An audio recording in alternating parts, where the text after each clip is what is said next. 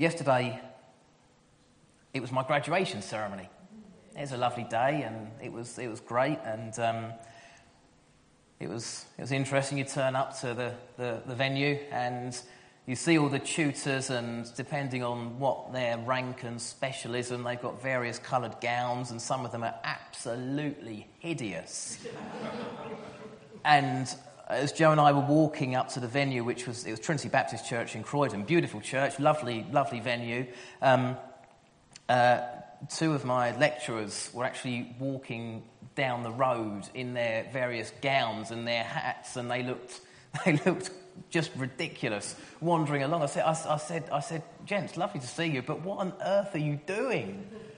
I said, this is Croydon. Have you got a death wish or something? Um, and they explained they were looking for a Starbucks. I said, couldn't you?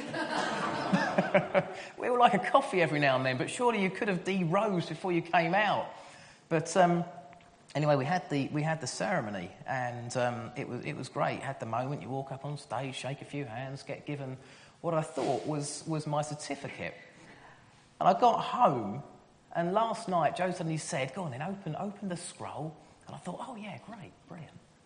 And um, it's kind of, it's got the, the, the structure of a, basically a, a, toilet roll when you get to the last few sheets.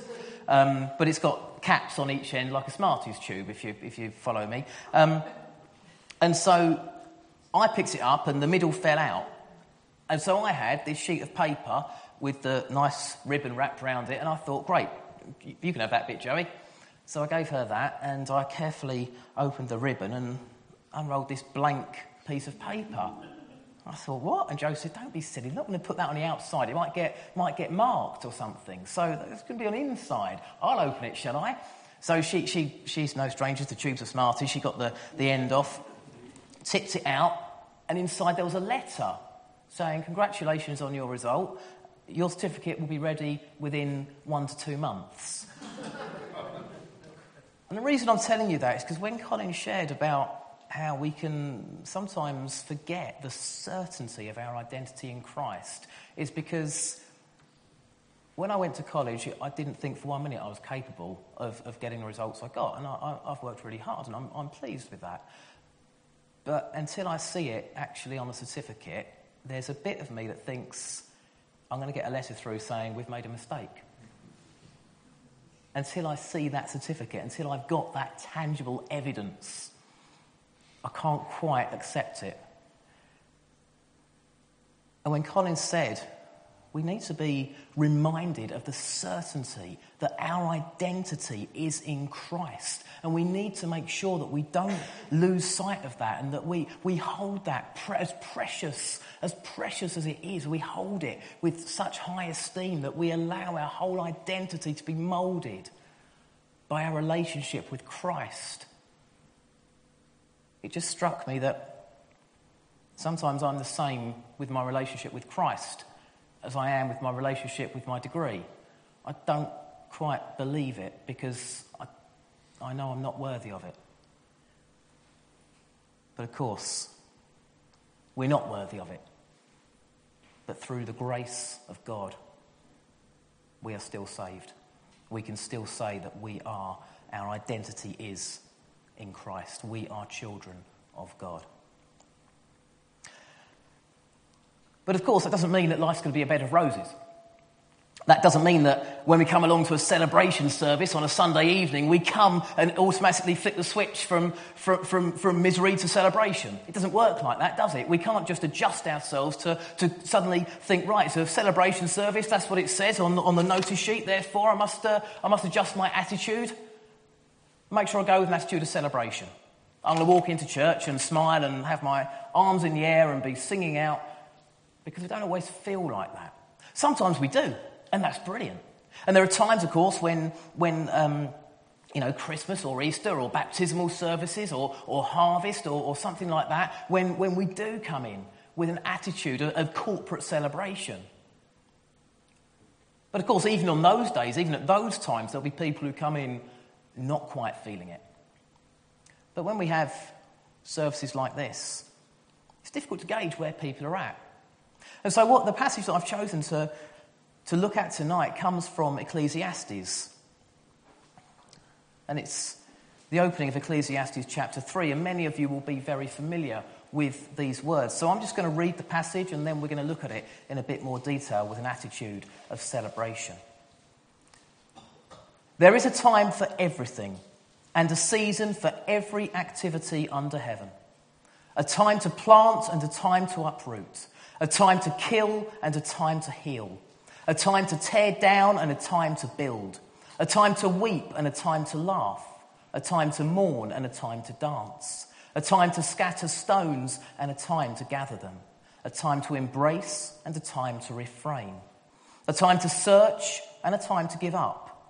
A time to keep and a time to throw away, a time to tear and a time to mend, a time to be silent and a time to speak, a time to love and a time to hate, a time for war and a time for peace. It's a passage that's full of challenges to the Christian faith because there are some, there are some times there that are prescribed. We're told there is a time for this, and we think, no, surely not. There shouldn't be a time for that. But the passage opens by saying there is a time for everything and a season for every activity under heaven.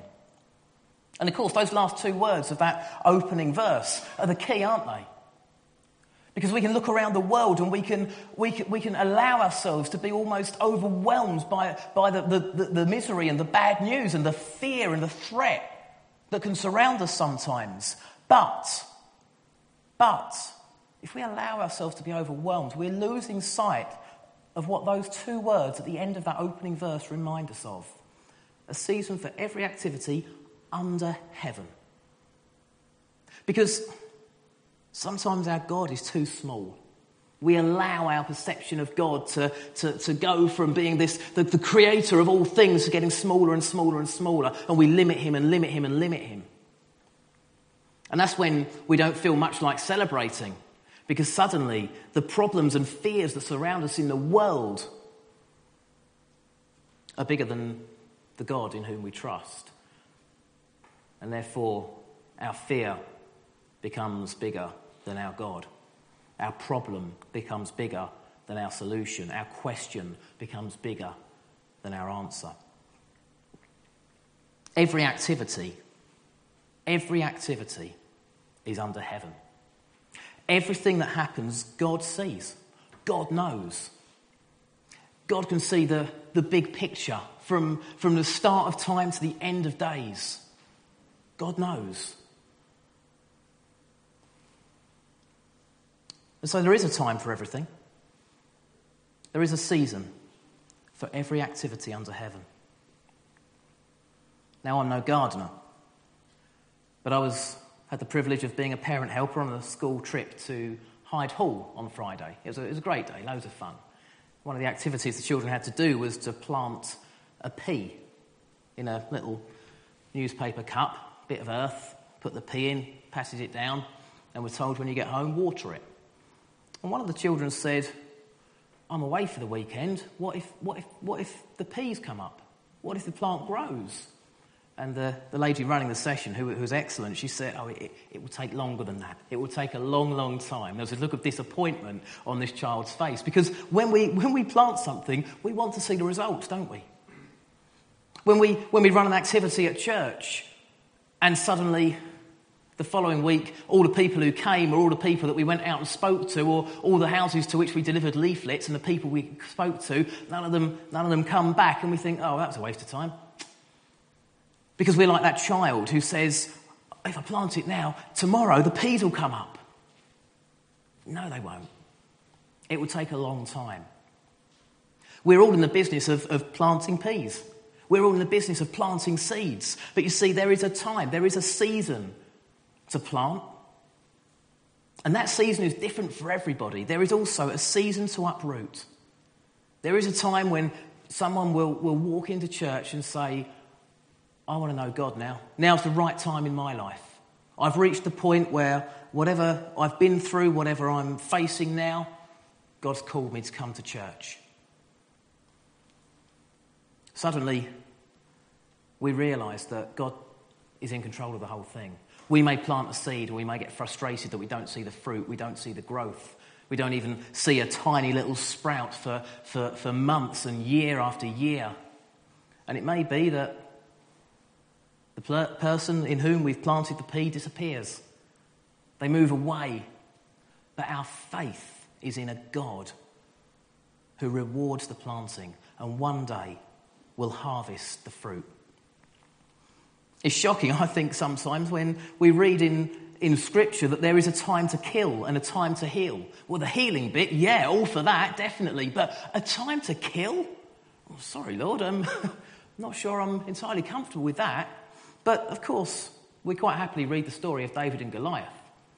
There was a time for David to go and take that stone and take that slingshot and hurl that stone at the one who was standing there, mocking the people of God, challenging God by challenging God's people. There was a time to kill.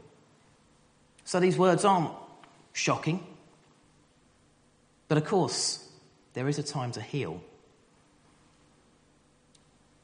I'm not suggesting for one minute that for any of us, today is a time to kill. But I am suggesting that Jesus was the healer, the great healer. Through his spirit, we too can, can pray for those that need healing. We should be emboldened to, to, to, to, use the Holy Spirit in us, to use the power of the Holy Spirit to pray for people. We've got a worship leader at the moment on one leg. We should be praying for Christine, wherever she is. You've made it all the way over there. Okay, she appears to be getting better. but you see, we, many of us have different ailments, different problems. We need healing. How often? How often do we wait for test results and doctor's appointments before we ask for prayer? Sometimes we get these things the wrong way round. There is a time to tear down and a time to build. Now, that's, that can be interpreted in many different ways. Sometimes it's, it is building. Sometimes it is tearing down our values. Sometimes it is tearing down our prejudices. Sometimes it is tearing down relationships that are harmful to us. But there is always a time to build as well. Building fresh relationships. Establishing ourselves in, in new friendships where we, can, where we can further the kingdom of God. There is a time to weep and a time to laugh, a time to mourn and a time to dance. Life is not necessarily easy. Even Jesus himself, when he saw his friend Lazarus had died, Jesus wept. Jesus felt sadness.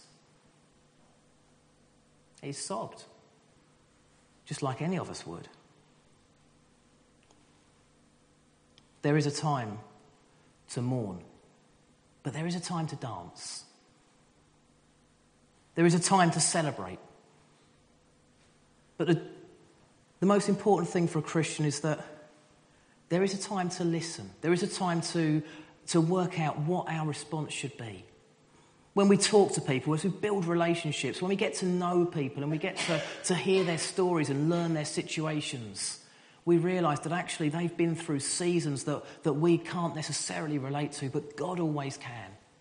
Sometimes we'll be going through, through a season when, when we just want to be mourning and weeping and, and sad and, and we just feel so empty. And we can look around us and see people who appear to be going through a season of utter joy. And you think, Lord, why? Why am I feeling like this? But that's because this is the season we're going through. There is a time for everything, a season for every activity under heaven. Those seasons are different for you and for me and for everybody else in the world. We go through these different seasons a time to scatter stones, a time to gather them, a time to embrace, and a time to refrain.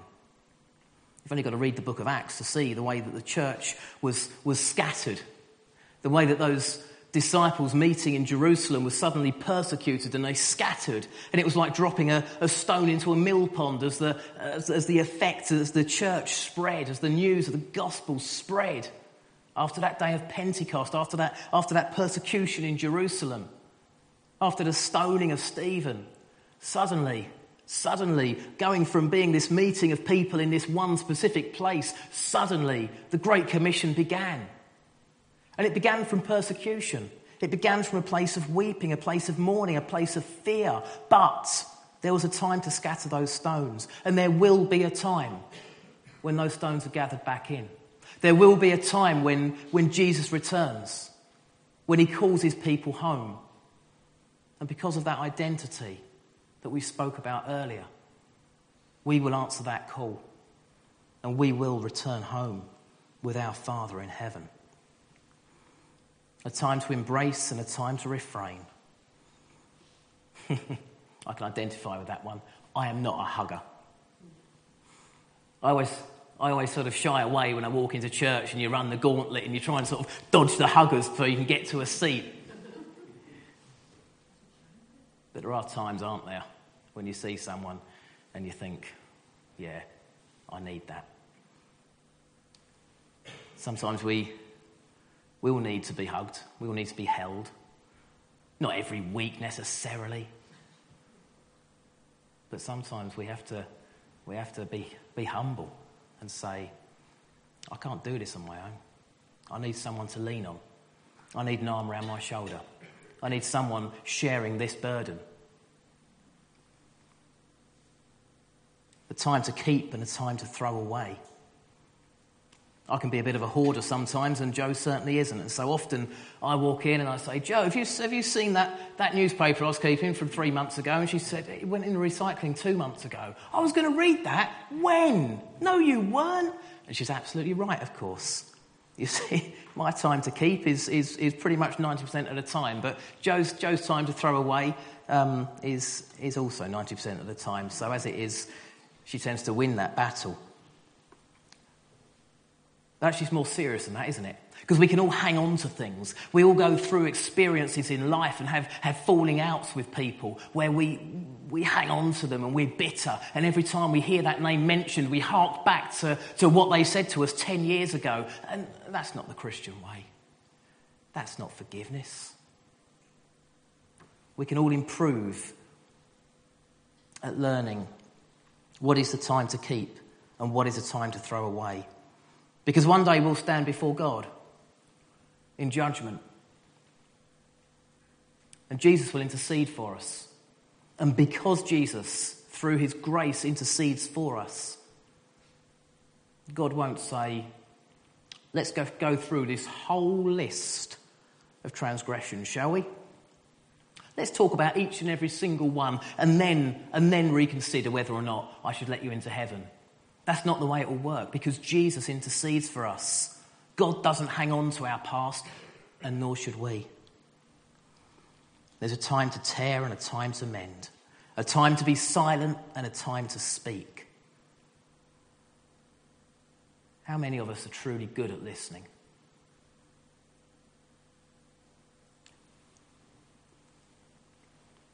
It's often been said before that we were given one mouth and two ears. And we should remember that ratio when we use them. We should spend twice as much time listening as we do speaking. And yet, so often we, in a conversation, we're simply waiting for the other person to finish talking so we can jump in with our point rather than listening and absorbing and reflecting on what's just been said to us. Listening is a skill which we're losing, which we, we, don't, we don't cling on to. We want answers immediately. We don't, we don't have time for someone to, to, to muse over what we've just asked them and to give a considered response. We want the instant response right now. There is a time for us to remain silent. There is a time for us to speak. There's a time to love and a time to hate. We hate what is wrong. As simple as that. Anything that dishonours God, anything that displeases Him, we hate because He hates it too. There's a time for war and a time for peace. Well, there's constantly a battle going on. There is constantly this, this spiritual battleground that is being fought over. Jesus has defeated death, but we are, we are given the job of, of, of reclaiming the territory for the kingdom of God. We are given the job of going out and claiming person by person what belongs rightfully to the victor. there is still a battle going on, and we are very much involved in it. So, why have I chosen that passage for a celebration service? Well, it's simple, isn't it? You see, when we think of celebration, we think of what it is for us. We think of the human celebration. We think of partying and arms in the air and whooping and, and, and clapping each other on the back and congratulating ourselves. But actually, when we come to a celebration service, we are celebrating God. And sometimes the best way to do that, the best time for us to do that, is when we are at our lowest. In those moments when we feel utterly empty. Because that's when God can fill us up. If I, if I take this glass of water, it's can only be filled up that much. But if it's been emptied out, then it can be filled totally. If we are empty, if we are feeling low and lonely and depressed and empty, and we call out to God, then He's got an empty vessel to fill. And we can be filled with the Holy Spirit. Because in our weakness, we are called to celebrate God. How do we do that? By being obedient to the instructions of Scripture. Give thanks in all circumstances, we're told in 1 Thessalonians. Give thanks in all circumstances, not for all circumstances, not, not for the th- circumstances in which we find ourselves, but regardless of what we've got going on. Find something in life to be thankful because God has always blessed, is always blessing us. God blesses us on a daily basis, on a, on a minutely basis. Every breath, every heartbeat, everything we have is a blessing from God. Give thanks in all circumstances. Pray continually. We have a Heavenly Father that wants to have a, an ongoing dialogue with us. And sometimes there is a time for us to be silent before God, to listen, to receive. But there's also a time for us to speak. God knows when we want to have a rant at Him. God knows when we want to, to let rip without how frustrated we are with life and why we don't understand what's going against us. God knows what's on our hearts. And He'd rather us be honest with Him than just cover it up and pretend. So we're called to pray continually, to have this ongoing prayer relationship with God where He can speak to us and we can receive and we can speak to Him and He can answer. We're called to serve wholeheartedly. Ephesians 6, verse 7 serve wholeheartedly as if you're serving God, not man. That's one of, that's one of the, my, my most read Bible verses because it takes, it takes any human frustration, any, any petty politics, any difficulties we've got with, relationships, all of that goes straight out the window because everything we do, we do with an attitude that we're serving God. Like God's walked into the room and said, Make me a cup of tea. And rather than thinking, make it yourself, we, we wouldn't, if that was God walking in, that wouldn't be our response. It might be if it was you or I walking in. But if it was God, we'd be, we'd be legging it for the kitchen. We'd be fighting over the kettle. We'd be offering him every type of herbal infusion or decaf or fully loaded or whatever. Tea, coffee, hot water. What do you want? What do you want? Can I get you biscuits? Not those ones. We'll get the decent ones out. We'll, we'll give you the best cup of tea you've ever had because we're serving God. And Scripture says that should be our attitude when we're serving one another. We shouldn't just be on best behaviour in the presence of God, we should remember that we are permanently in the presence of God. God is permanently present in us. We represent God. Our relationship with God has to, has to endure through thick and thin. And we need to celebrate that we have a God that says, Never will I leave you, never will I forsake you. Even when you're feeling as low as can be, still celebrate the fact that you are saved. Still celebrate the fact that your identity is in me, that I am your father. I call you my child. I call you by name. I know the plan, the plans I have for you. And yes, there is a time for all seasons.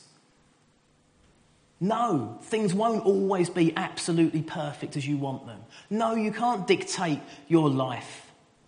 But yes, I am with you every step of the way, each and every step of the way.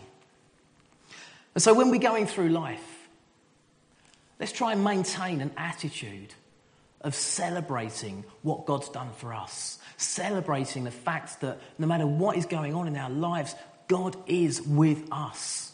We can trust in that. Because one day we will be blessed with understanding.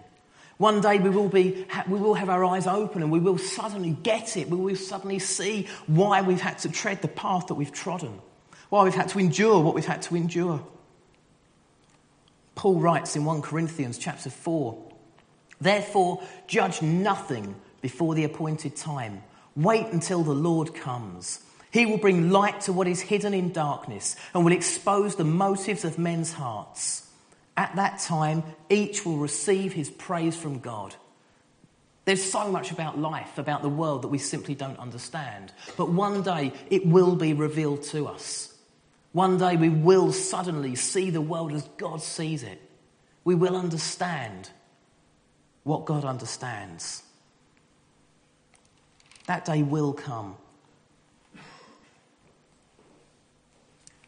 Our relationship with God is it's almost like a marriage. In a marriage, you go through thick and thin. You go through hard times and you go through brilliant times. But that love never fails. That love doesn't leave you.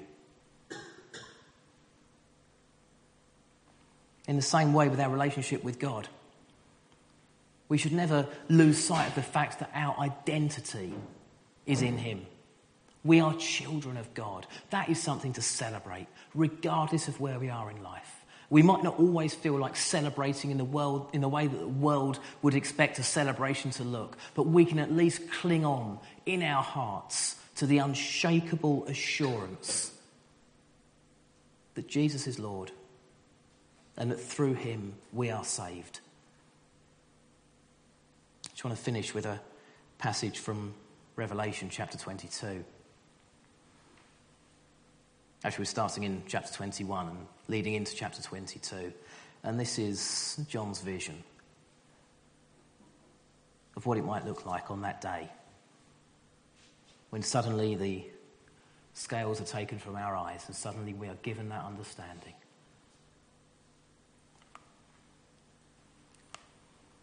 He describes walking through the New Jerusalem he says, I did not see a temple in the city because the Lord God Almighty and the Lamb are its temple. The city does not need the sun or the moon to shine on it, for the glory of God gives it light, and the Lamb is its lamp. The nations will walk by its light, and the kings of the earth will bring their splendor into it. On no day will its gates ever be shut, for there will be no night there. The glory and honor of the nations will be brought into it. Nothing impure will ever enter it, nor will anyone who does what is shameful or deceitful, but only those whose names are written in the Lamb's book of life. Then the angel showed me the river of the water of life, as clear as crystal, flowing from the throne of God and of the Lamb, down the middle of the great street of the city.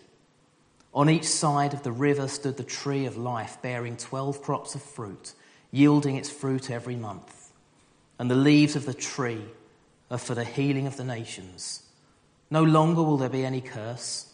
The throne of God and of the Lamb will be in the city, and his servants will serve him. They will see his face, and his name will be on their foreheads. There will be no more night.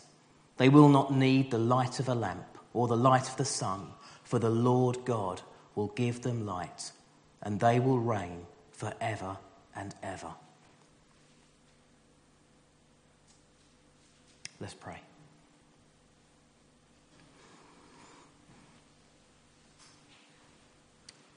Lord, we thank you for your word and we thank you that you don't cut corners, you don't hide from us. The fact that the Christian life can sometimes be a life of endurance rather than a constant celebration. But Father, we give thanks that actually we always have something to celebrate. We always have our identity in you. We always have your seal on our heart We always have your Holy Spirit dwelling inside us, and we always have that hope that we will see you return, to take your place on that throne, to renew us, to perfect us, to refine us, and to call us home. So, Father, whatever challenges and difficulties we're facing in life, whatever fears or temptations or, or any, other, any other situations we find ourselves in, Father, we pray that you will help us to always remember to give thanks to you, to pray always, to serve you willingly and joyfully, and to remember that whatever life holds for us, death holds no fear. Because you are our Lord, our Saviour. And one day we will be called home to dwell with you in that city for eternity. So, with this knowledge, this assurance in our minds, Father, let, our, let our hearts be filled with joy. Let our hearts celebrate that we are your children. You are our God, and we are saved in you. In Jesus' name, amen.